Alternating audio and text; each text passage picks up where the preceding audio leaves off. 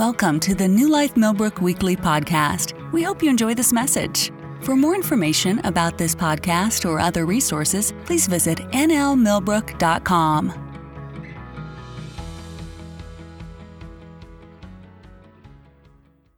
Well, good morning, everyone. How's everybody this morning? Merry Christmas. Welcome to those on Facebook this morning watching the service. Glad to have you with us.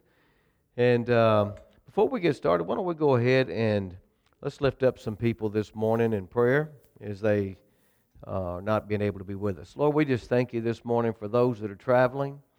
Lord, we think it's an awesome thing for family to be able to get together or people to get with their friends.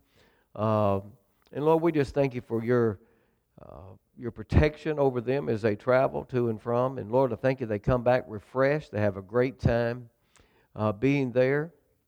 And of course, you will be the one that's lifted up during this season. And we just give you praise for it. Lord, we lift up those to you this morning that's having to deal with any kind of physical illnesses in their body.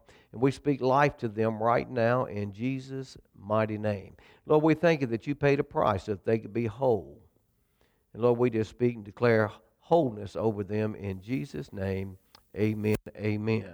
Glory to God. Well, this is the fourth week of Advent, and today was the message or the theme is going to be on peace. The first one, of course, was on hope, and the second one was on faith, and last week was on joy, and this week it's on peace.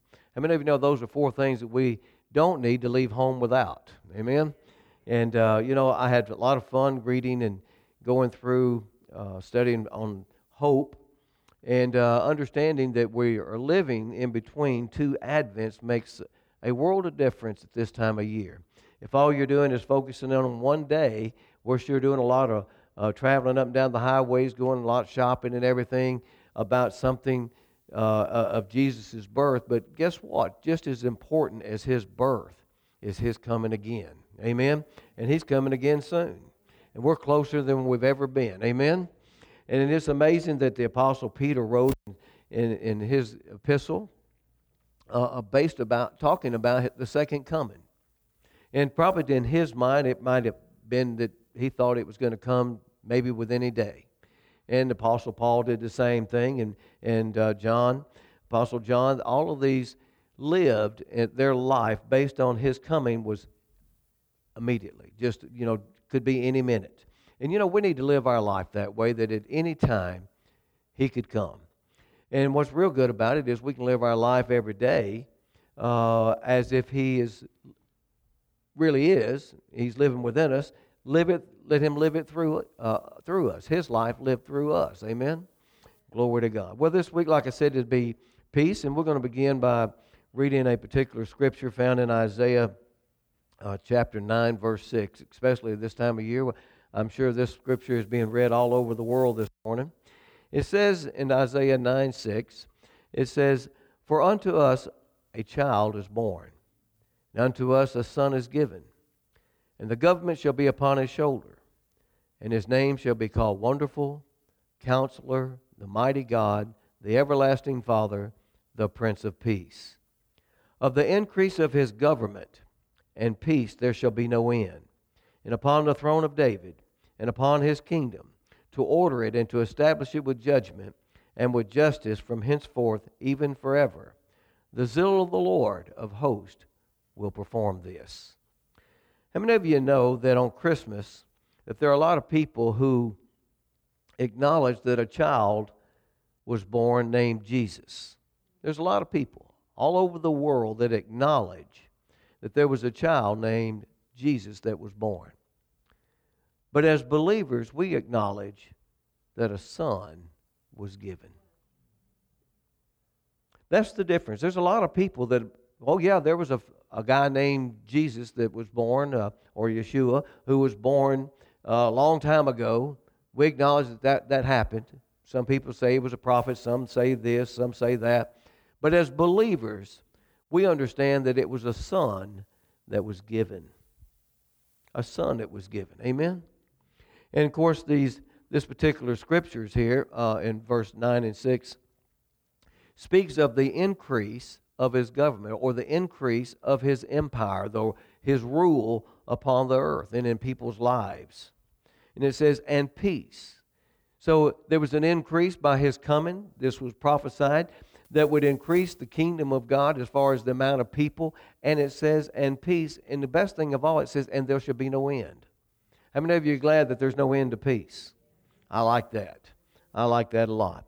So in the New Testament, in chapter 2 of Luke's Gospel, we'll begin reading there this morning, because this is the fulfillment of the prophecy in Isaiah, all the way through about the being of the seed of David and so forth. It says in Luke 1, it says, and it came to pass in those days that there went out a decree from Caesar Augustus that all the world should be taxed. And this taxing was first made when Cyrenius was governor of Syria. And all went to be taxed, every one of his own city. And Joseph also went up from Galilee, out of the city of Nazareth unto Judea, unto the city of David, which is called Bethlehem, because he was of the house and lineage of David, to be taxed with Mary, his espoused wife, being great with child.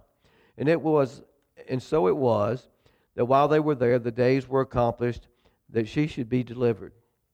And she brought forth her firstborn son, and wrapped him in swaddling clothes, and laid him in a manger, because there was no room for them in the inn. And there were in the same country shepherds abiding in the field, keeping watch over the flock by night. And lo, the angel of the Lord came upon them, and the glory of the Lord shone round about them, and they were sore afraid. And the angel said unto them, fear not, for behold, I bring you glad tidings of great joy, which shall be to all people.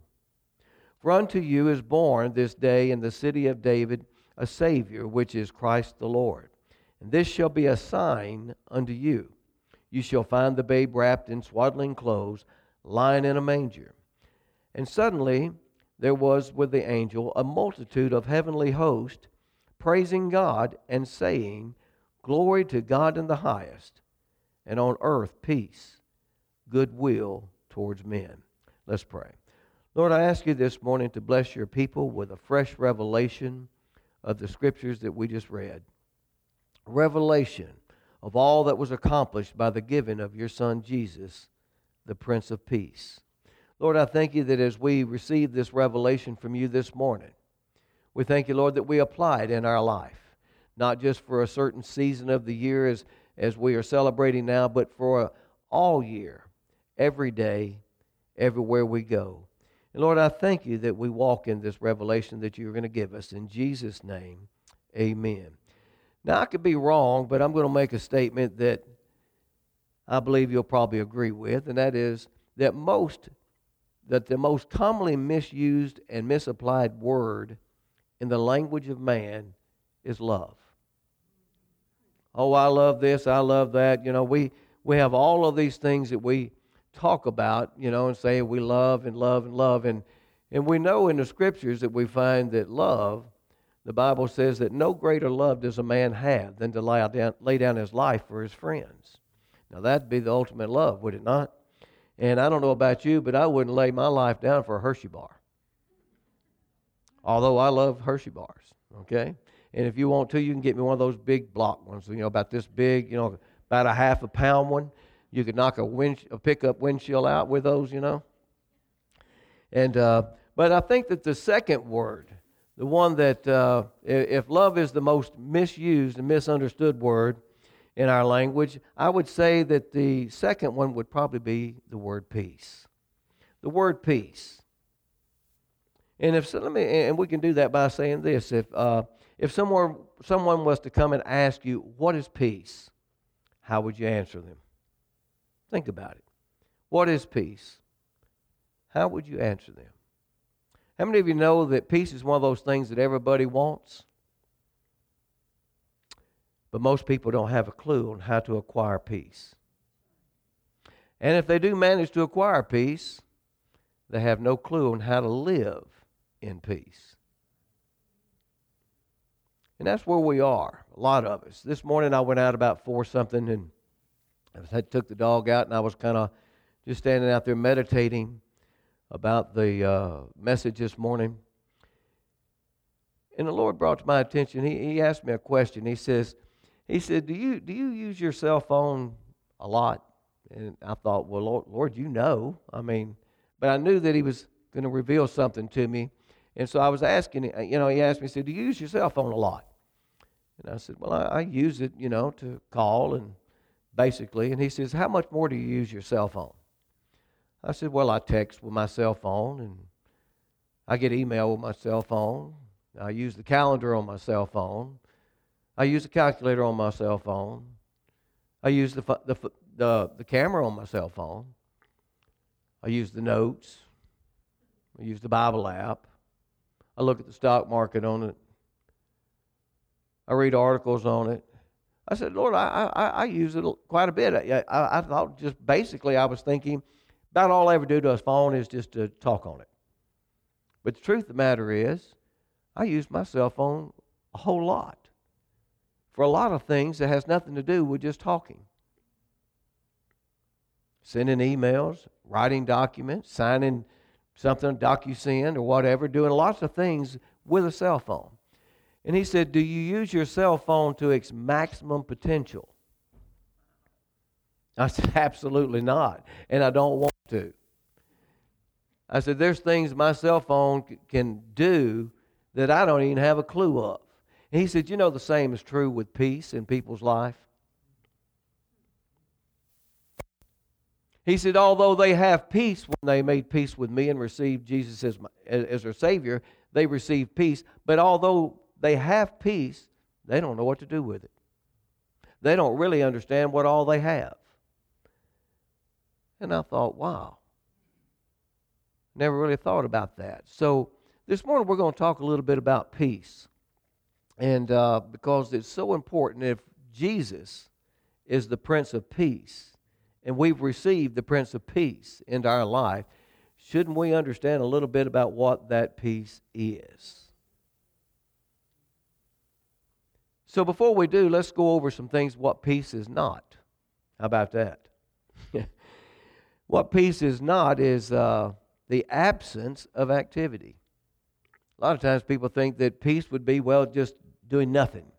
Just doing nothing. Many people have a concept that peace is the absence of conflict.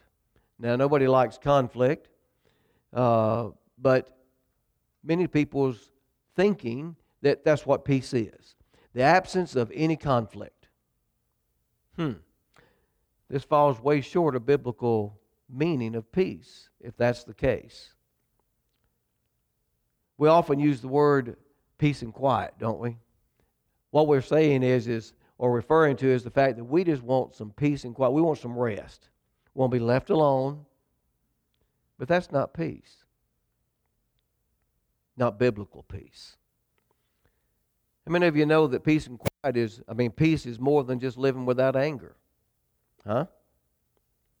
Some people live constantly holding back anger. Have you ever thought about people who lose their temper? Did they really lose it, or did they just express it? Huh? So you don't really lose your peace. What you really need to do is just express your peace. Huh? Let it live through you. Scripturally, peace is not the absence of conflict. If the absence of conflict was a prerequisite for peace, then the Prince of Peace didn't have peace.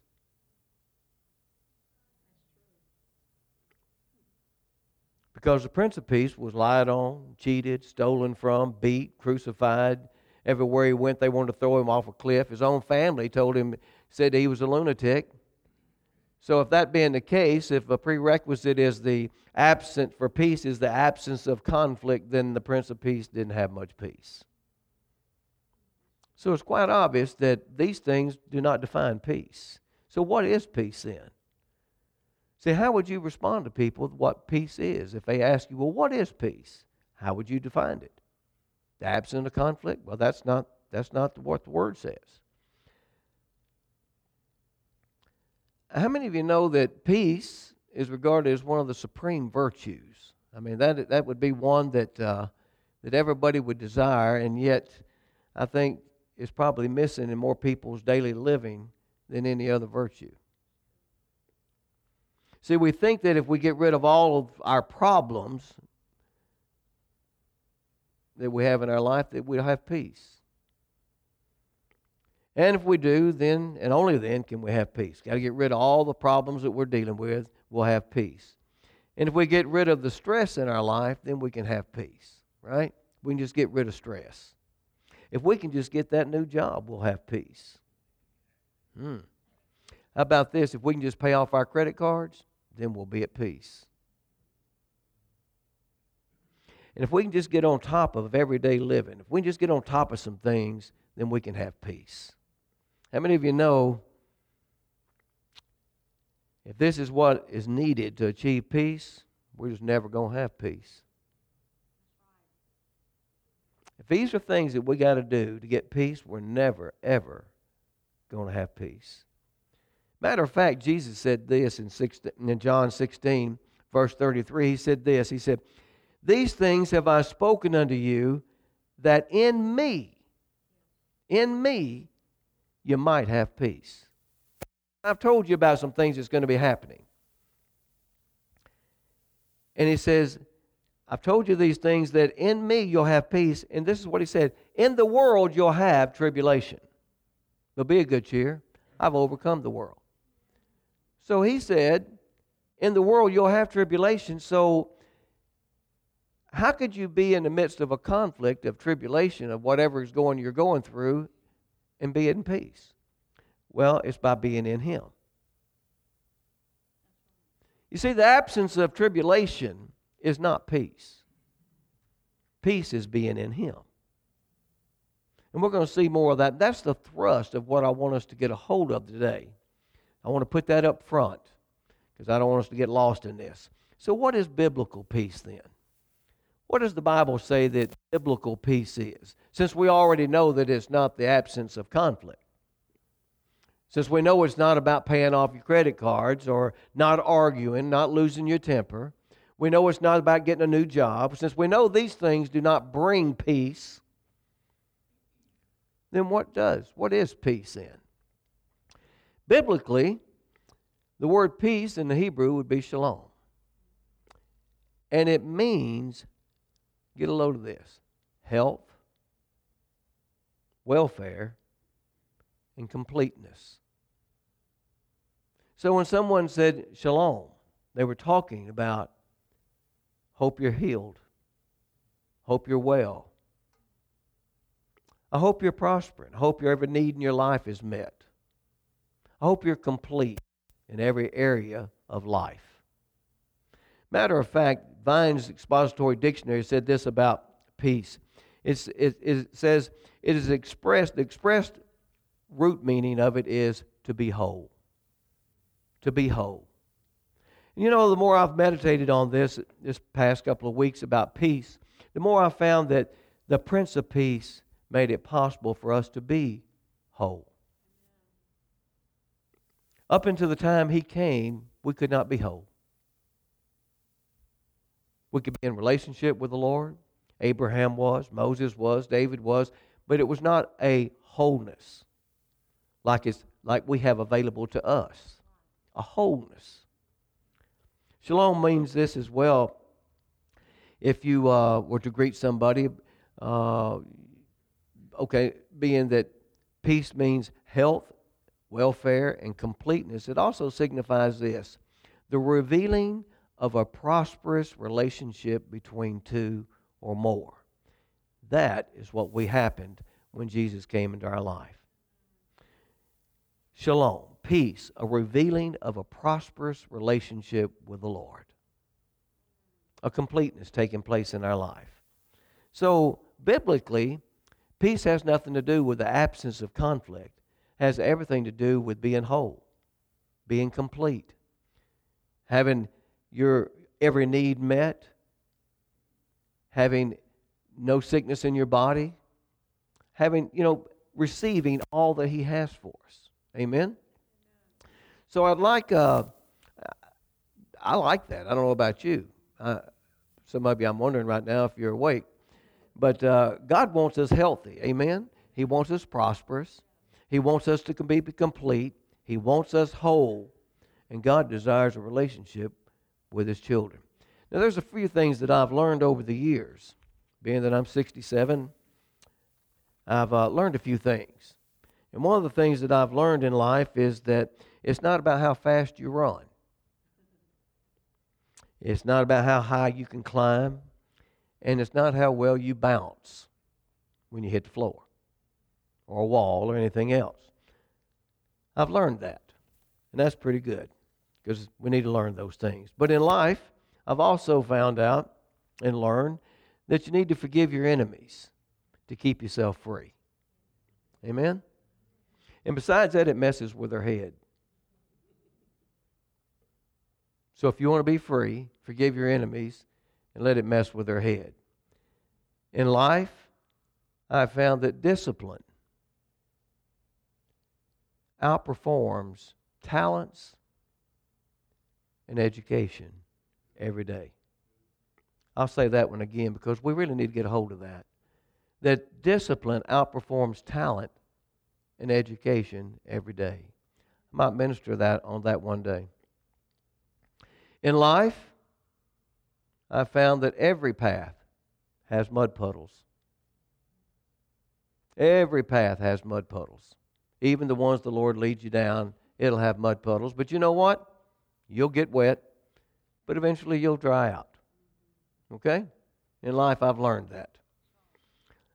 In life, I've also come to realize you never corner anything that's meaner than you. And some of you, by the looks on your faces, say, I can relate to that. I can. There's imaginations just running rampant right now being cornering of some kind of animal or whatever. Also learned in life, words that sink into your soul are whispered, not shouted.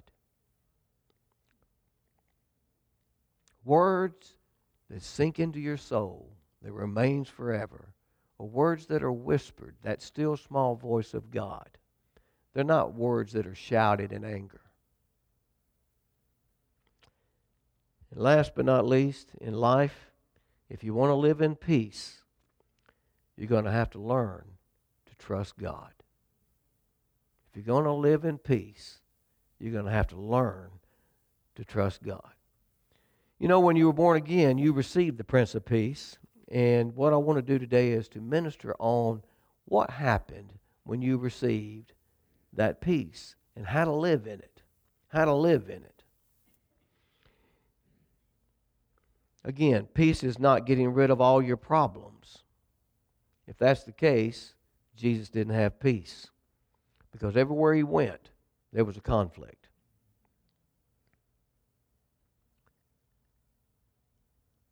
Living in peace comes by trusting God. What does God's Word say? Do I trust Him? Do I trust Him, what He said, more than what I see?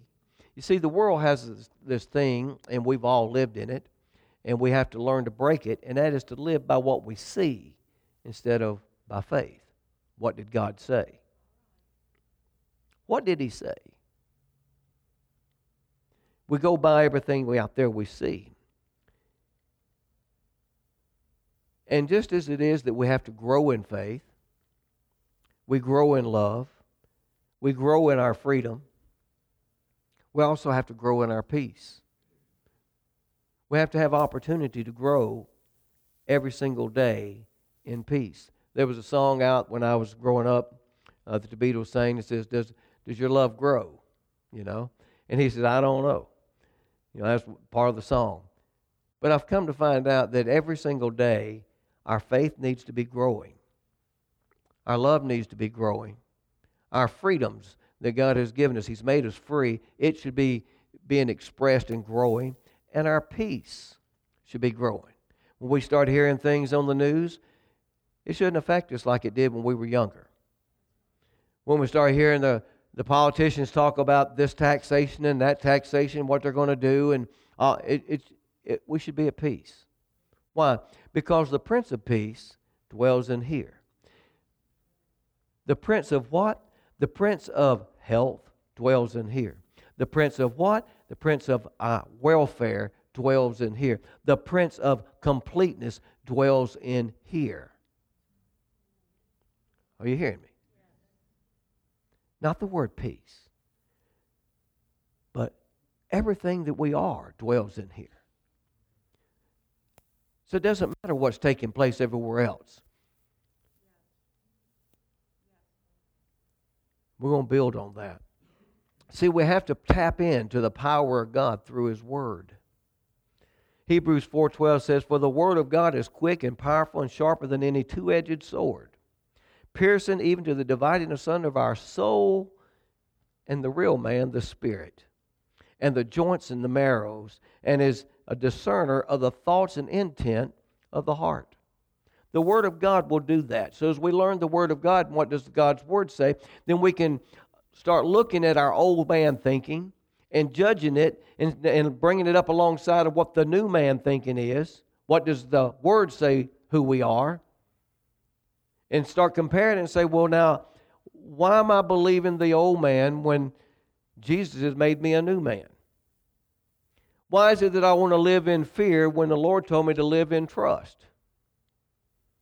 And we start, see, the Word of God will start doing that. It starts dividing the old thinking, the old man, the old ways with the new. It starts revealing it, but you have to take the time to do it.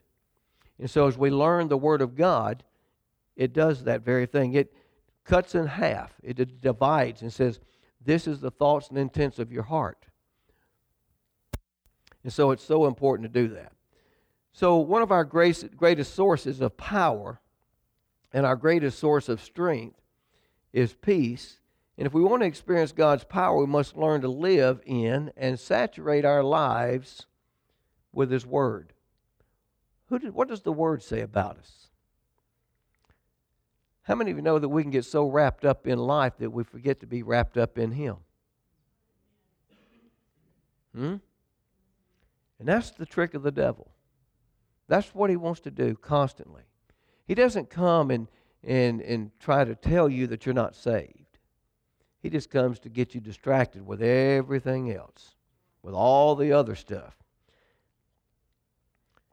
We talk about peace as if it's something that's going to happen. You ever noticed that? Something that occurs when conflict and problems aren't present. Yeah, peace. Yeah, that's what happens when it's just going to happen, and it's going to happen when we don't have a problem. And that's our thinking, our everyday thinking, the old man thinking of peace, and we have to embrace what does the Word say peace really is. If you're going to walk in it, you really need to understand what it is we're to walk in. You follow what I'm saying? And God says that the Prince of Peace was given about 2,000 years ago on a particular night that we're fixing to celebrate, the Christmas, the celebration of Christ coming into this earth. And He called Him the Prince of Peace. We ought to know who that peace is. And if He's come to dwell in us, that peace, then we really need to grasp what peace really is and how we can apply it to everyday life. Reality is that peace is an attribute of God. It's His nature. It's His character. It's who He is. And the more we fellowship with Him, the more we're going to take on that peace. If the more you fellowship with Fox News and CNN and all that, the more you're going to take on the way they feel. Your narrative will change. But the more you hang out with the Prince of Peace, the more peace you're going to walk in. Philippians 4:4 says, "Rejoice in the Lord always." I'm going to read it to you out of the Amplified. "Delight, gladden yourself in Him. Again, I say rejoice. Let all men know and perceive and recognize your unselfishness, your consideration, your forbearing spirit. The Lord is near. He's coming soon.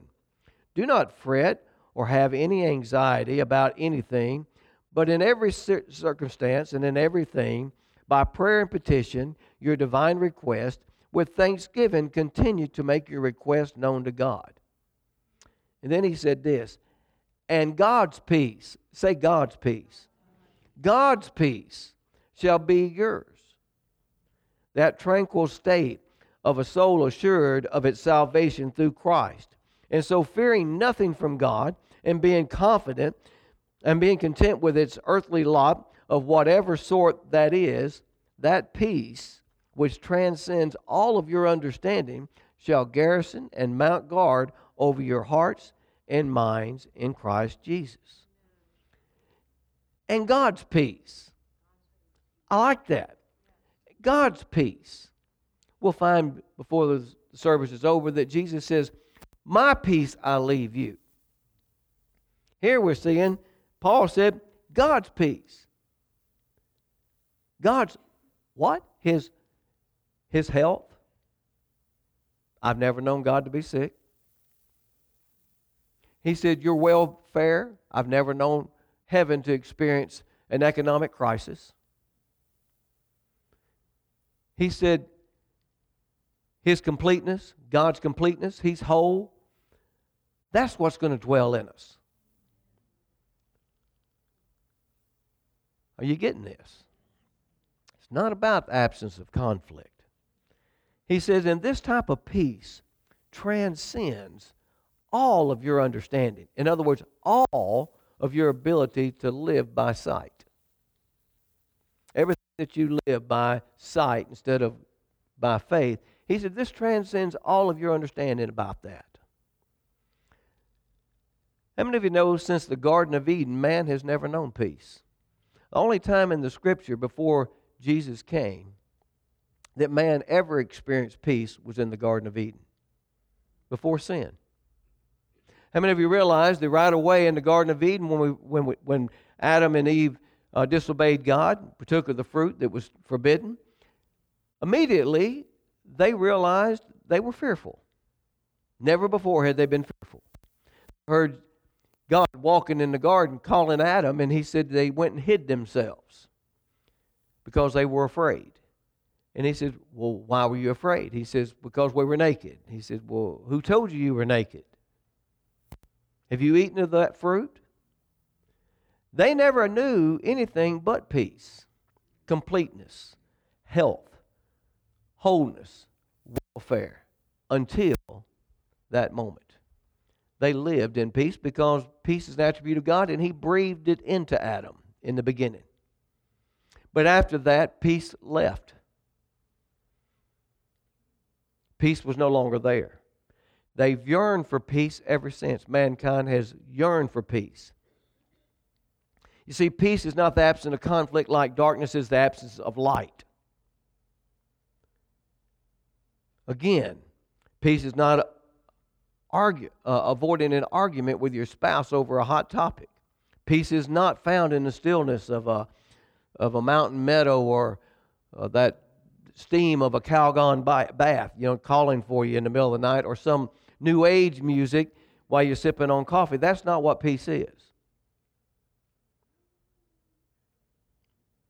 You know, in our country, we even have laws about disturbing the peace. Huh? We've got nations all around the world that talk about peace. They want peace. They say they want peace, but yet they even talk about when they're going to start peace. Well, we're going to wait about a month and a half, and then we'll be at peace. Well, how many people got to die till then? So they talk about peace, how they can have peace, but they never find peace. They never find peace. And the reason being is that in man there is no peace outside of Christ. Ever since the fall, man has not been at peace. Man was made to worship his Creator. And when man rejects his Creator and goes his own way, he rejects peace. So he can't live in peace. So he chose to walk down a path that's full of turmoil from without and from within. It affects everything from without and it affects everything within. So that's what he lives in, a lack, hurt. Now this morning, the scripture verse that we read there in Luke chapter 2 is about the way a lot of times people read and interpret the Word of God. And I want to show you something here to point out to you that an unbeliever may would recognize, and you just read over it and don't think about it because you believe the word. But this is what they would read. This shall be a sign unto you. You shall find a babe wrapped in swaddling clothes, lying in a manger. And suddenly there was an angel. With the angel, a multitude of heavenly hosts, praising God and saying, Glory to God in the highest, and on earth peace, goodwill towards men. An unbeliever maybe would look at that and they would say this, well, must not have happened. Couldn't have happened. Don't believe it happened. And why would they say that? Because they see all the chaos that's in the earth. The angel said, and on earth peace. Well, apparently peace doesn't last, or he never did bring it. Because the world's full of chaos. The world's full of sickness. The world's full of hunger. The world's full of wars. And every man that walks the face of the earth that doesn't know Christ is full of anxiety. So apparently peace didn't come. Based on what he said. He said on earth peace comes.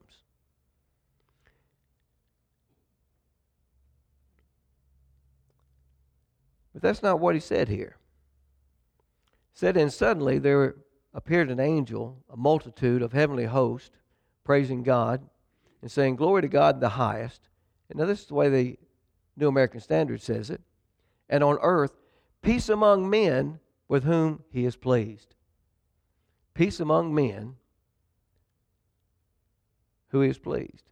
Well, either that didn't happen or he ain't pleased with anybody, one or the other. Well, let's try a different version then. Amplify says, Glory to God in the highest, and on earth, peace among men with whom he is well pleased, men of goodwill. Oh, so now it's going to be about our works that we get peace. Is that right? Well, that can't be what he's saying either. So let's try the New International Version. Surely that one of them will be right? Glory to God in the highest, and on earth, peace to men of whom his favor rests. Well, at that particular time, his favor didn't rest on anybody. So what did the angel say? Or maybe did the angel miss his assignment? Maybe he misunderstood what he was supposed to do. But I find that hard to believe, since the whole heavenly host missed it as well. So maybe what we need to do is find out biblically, based on what the Word says, what did really happen 2,000 years ago about peace. You see, there was a philosopher who, back in the first century, who wrote this about the Roman Empire, about peace that existed during the time of Caesar. He said, while the emperor may give peace from war on land and sea, he is unable to give peace from passion, grief, and envy. He cannot give peace of heart, for which man yearns more than outward peace. Now this guy, he got a hold of something. He realizes that peace is not the absence of conflict. It's happening down in here. What is it inside a man that's lacking? And so as we begin to look at this scripture verse here, verse 14 makes us start evaluating some things. How can the angel pronounce peace among men with whom God is pleased when we know that he wasn't pleased with anybody? Huh? It wasn't that we earned, that man got strong enough and good enough and everything, that now it's all conditions are met, we're going to send Jesus. Had nothing to do with that. Had everything to do with his love towards us. But the first clue is found in verse 12. It says, and this shall be a sign unto you. You shall find the babe wrapped in swaddling clothes, lying in a manger. And immediately after he said that, the multitude of angels began to sing God's praises and blessings. Well, our first clue ought to be the fact that God's glory and man's peace rest in the manger. Man's peace rests in that manger. It's not about men and living, doing good things. It's about the peace was in the manger. And the angels are saying that through the birth of Jesus, true peace will come to earth. Jesus' coming meant peace with God and peace given by God through Christ. See, peace is being filled or living in Christ. That's where peace comes, is living in Christ. How many of you know that you can be living in Christ and still be absent from peace because you're living according to the old man? But if you're living according to the new man, then peace will be there. But it doesn't old man said it this way, you'll be experiencing peace. But is the peace there? How many? I'll say it this way. Has anybody here, since you've been born again, ever sinned? Don't raise your hand. You mean to tell me that you did something, although you were free from all sin, you did something that was against God's word? You committed an act, you did something that you shouldn't have done, but yet you're still saved, right? Could you possibly be filled with the Prince of Peace and still not be at peace? Or maybe I should say it this way, experiencing peace. And God doesn't want that. He doesn't want you living in sin, and He doesn't want you to live without experiencing completeness, without experiencing welfare, your prosperity of everyday needs being met. So what did He mean since He said in verse 10 that it was for, remember when I said all man? Remember when I read that? It says, and the angel said unto them, fear not, for behold, I bring you good tidings of great joy, which shall be to all people. So this peace was made available to all people, right? But all people weren't being very well, they weren't pleasing to God. You know, it's amazing as we read that kind of thing and we see where translations fall way short of what's really being said here.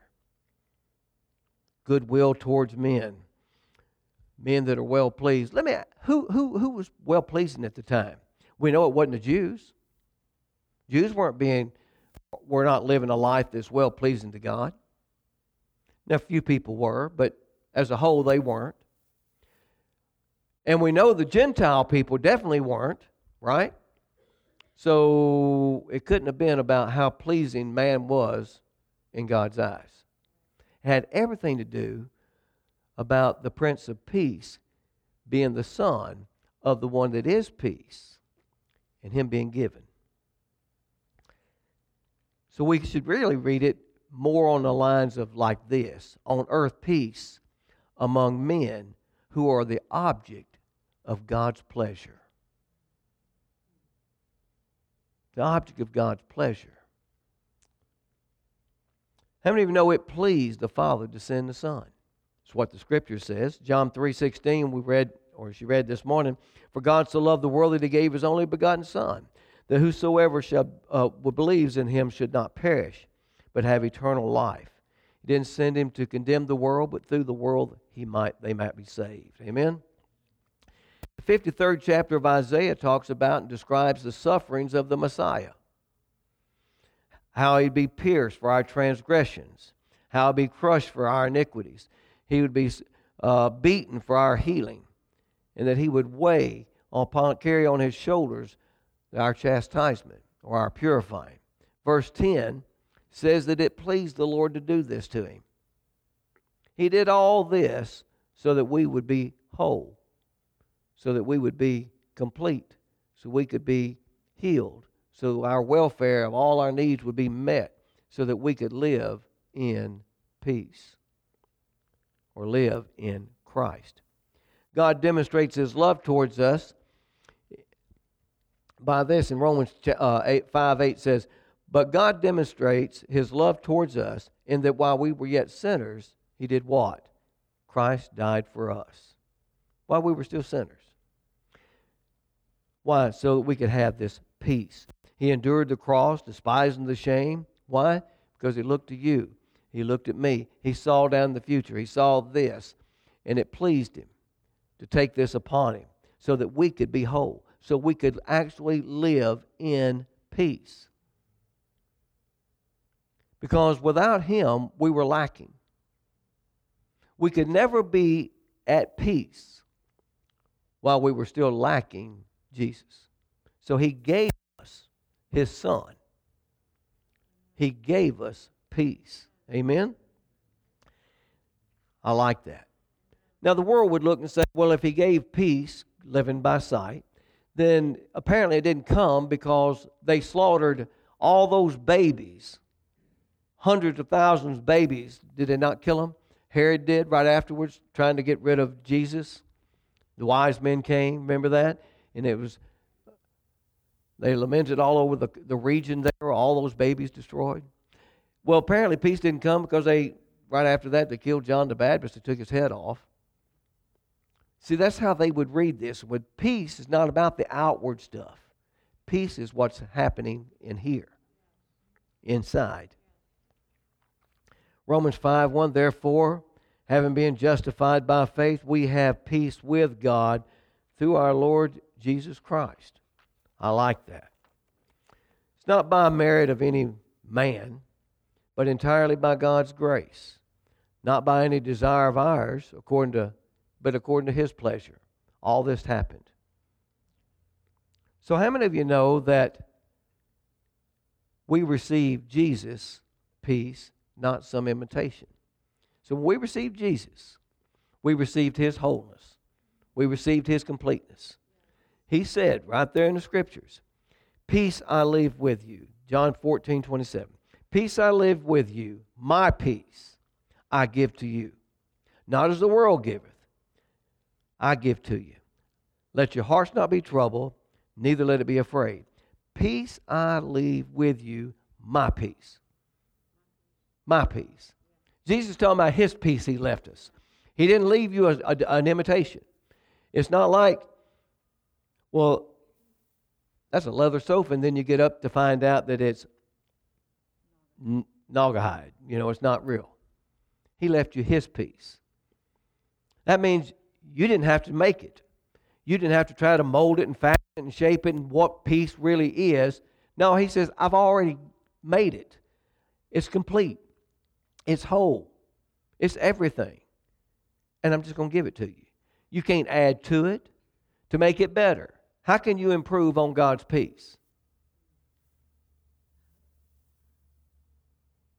He said, I gave you my peace. And he gave you his peace so that you would live in that peace. Not in some other peace. Not in something that you think could be peace. Not what the world would declare as peace. But he said in the midst of every conflict and every problem in the world that is ever going to face, every sickness, every famine, every disease, every uprising from one nation to another, he said, I'm letting you have my peace so that you can live in my peace.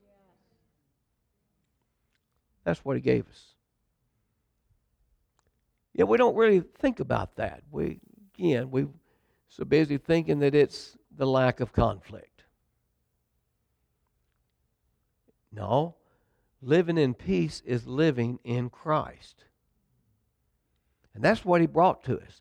That's what makes us different than the rest of the world. Jesus gave us peace.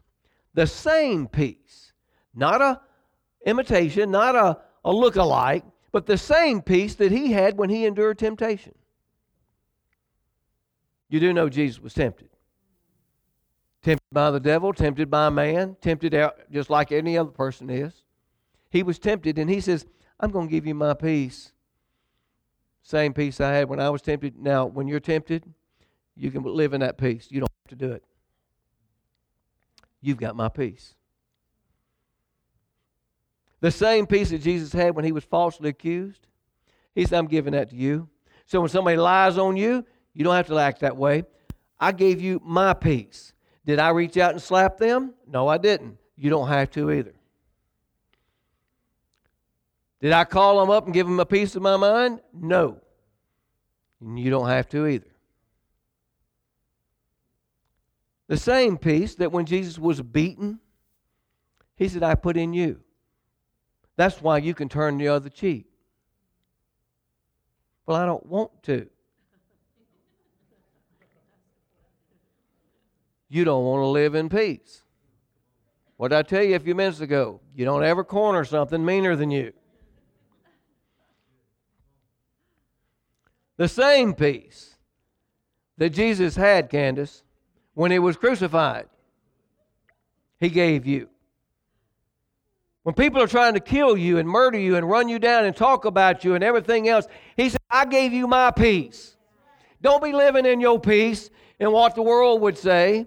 They're not interested in your kung fu. What they want to know is that peace that you got in you real? Where did it come from? How is it you can refrain from doing that? How is it you didn't take matters into your own hands? It's because I'm living by peace, the peace that was given me. I'm living in Christ. I'm living in peace. Not an imitation, same peace. And if his peace worked then, it'll work now. If it ain't working, it's because you ain't living it. Okay? Let's just get real about it.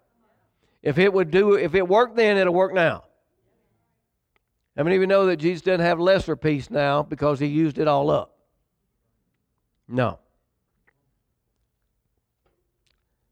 Say this, I have Jesus' peace. Let's say it like we mean it. I have Jesus' peace. We need to wake up in the morning and say, I got the peace of God in my life. I have Jesus' peace. Psalms 29:11 says, the Lord will give strength to his people. The Lord will bless his people with peace. So peace must be a blessing to have. Huh? Can you imagine whatever, if it's blessed, you want to have it. And peace. He says, I'm going to bless you with peace. I'm going to give my people peace. And in the day that we live in, the technology and the information age that we live in, that we can receive all the worries of the world. All the worries of the world will come into your house in 30 minutes. We know things that's taking place in Africa, Australia, countries that we don't even know exist. People we've never heard of, we find out about things they've done. We need God's peace. We look at it and we watch that TV screen, we hear about all this stuff, and you know, it doesn't bring us peace. We think, what madman is trying to take over the world, and James Bond is dead?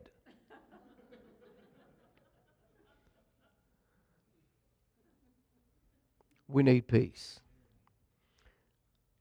Isaiah 55:12 says this. It says, for you shall go out with joy and be led forth with peace. The mountains and the hills shall break forth before you into singing. And all the trees of the field shall clap their hands. How many of you realize we ought to be led forth in peace? We should be led by peace. And I've come to the conclusion in my life and found in my life that I allow peace to make my decisions. I look at things and I say, you know what? I'm going to wait on peace. Well, I need this. Well, I'm going to wait on peace. Well, I want this. I'm going to wait on peace. Can you go build that? Yeah, I could build it. But I'm going to wait on peace. I want a new car. My battery's dead. Well, I'm going to wait on peace. I'm not concerned about buying a new car. I want to know, God, do you want me to have a new car? I'm going to weigh my decisions based on peace. What if you look at it and you say, maybe I can just get a battery? And the Holy Spirit's saying, yeah, the transmission's about to fall out too. You better believe for it. And while you're at it, get an engine too. Wouldn't it be easier, Alan, just to buy a new car? Well, I don't know about buying a new car. Lord, about those payments? He says, hey, I got it. Either you can believe me for the payments, or you can believe me for the new battery, the transmission, and the engine. Now, which one do you want to believe? How about the payments, Lord? Base your decisions on peace. What's God saying?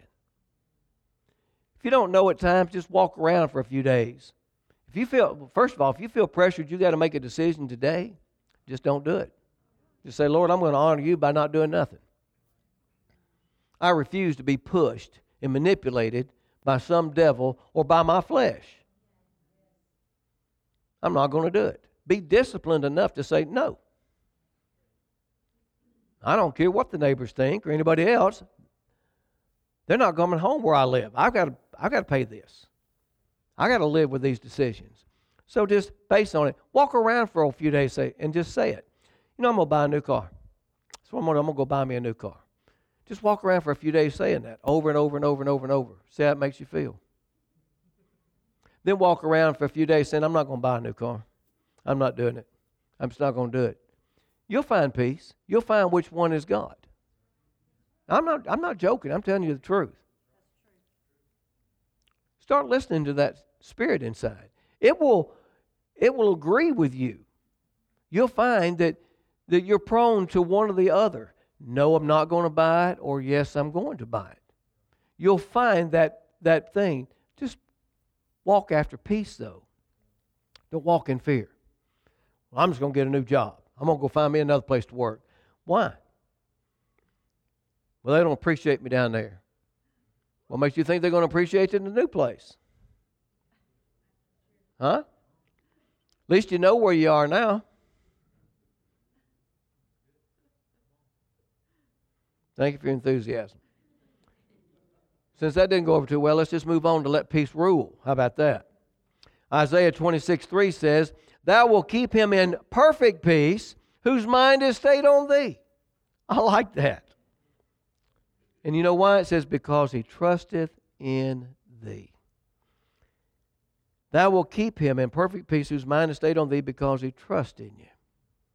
Trust in God. The word keep there means to guard, protect, maintain.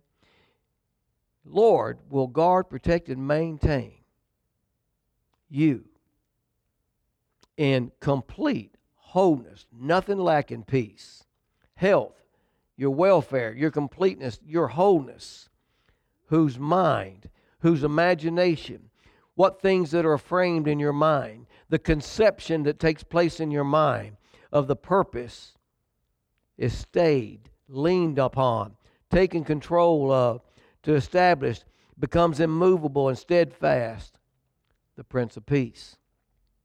Those that trust and are sure and walk in faith of God, trust in God.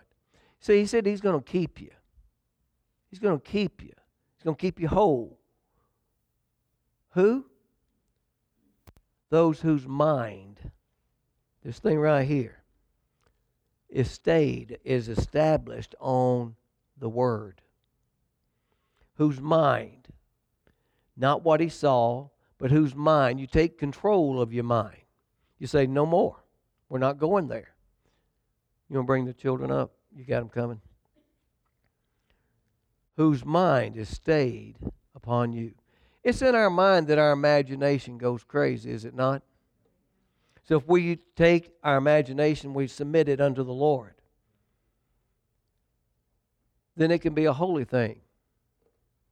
Huh? How many of you know that you can imagine good things as well as you can bad things? It's amazing to me how many people will put down the imagination when God gave it to you as a gift.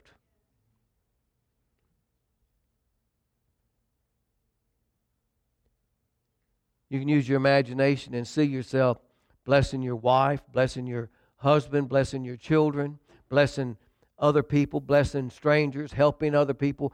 You can use it that way. You can use it to see how you could steal from them, cheat on them, lie to them, and abuse them. Same mind. But in that mind also, things are framed. I think of that when I read that. That's the definition of Strong's Concordance. In the Bible there, that word mind is things framed. It's conception and the imagination. Things framed. I think of about a carpenter framing something, a house, a building, or making furniture. He's molding and fashioning and shaping things, putting it together. And that's what we do in our mind. And we use it too many times, not in Christ, in peace, but in fear, in worry, in anxiety. And we frame things. And once it's framed, what do we do with it? Because first we just imagined a thought, and then we framed this thing, we've built this thing, and then we want to occupy it. We want it to live in it. And so we bring life to it through the conception of our thoughts. We bring life to it. We conceive it. And all along, we could just do the opposite and look at it and say, you know what? I'm going to use my imagination to think good. I'm going to use my imagination, and I'm going to frame those thoughts and start making something out of it. And I'm going to bring it to pass through conception and begin to conceive this thing and bring it forth so that all would benefit. That's living in Christ. That's living in peace. And he said it's going to be that he trusts in him. He says, because he trusteth in thee. You trust in God. And that's why I said that if you're going to live life, and you're going to live it in peace, you're going to have to learn to trust God. Trust His Word. Trust Him. If you want to live in peace. Now, if you just want to have peace and carry it around and maybe take it out of your pocket and open it up like a wallet and show people pictures of peace, if you want to live that way, okay. But if you want to live in peace, it's going to take trust in God. So we can be Christians who walk around and tell everybody what we have, but don't live and try to convince them that we have it, or we can actually live it. And they'll come to you and they'll say, how is it that everything is going crazy and you're at peace? Well, it's because I trust in Him more than I trust in me. I don't trust in our government. I don't trust in our politicians. I don't trust in my checkbook. I don't trust in the system. I trust in God. And God said this was going to happen. He's coming again, and He's going to find me when He comes doing what He sent me to do. You see, on that first Christmas night, God made the way for you and I to have peace with Him through faith in the one He sent to save us. He said, I'm going to give you peace, and it's coming through Him. Peace is in that manger. Peace into this world is in Him, and I'm giving Him to you. That's what He's saying. That's what Paul was talking about in Romans 5. He said, I give our peace is because of what Jesus did for us.